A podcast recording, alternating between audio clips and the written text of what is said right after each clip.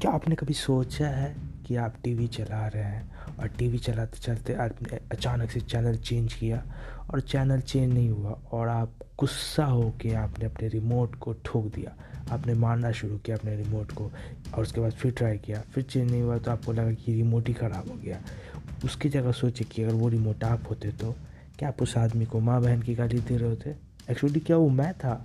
नहीं, क्या वो? नहीं, वो मैं मैं वो क्या हो रहा है भाई?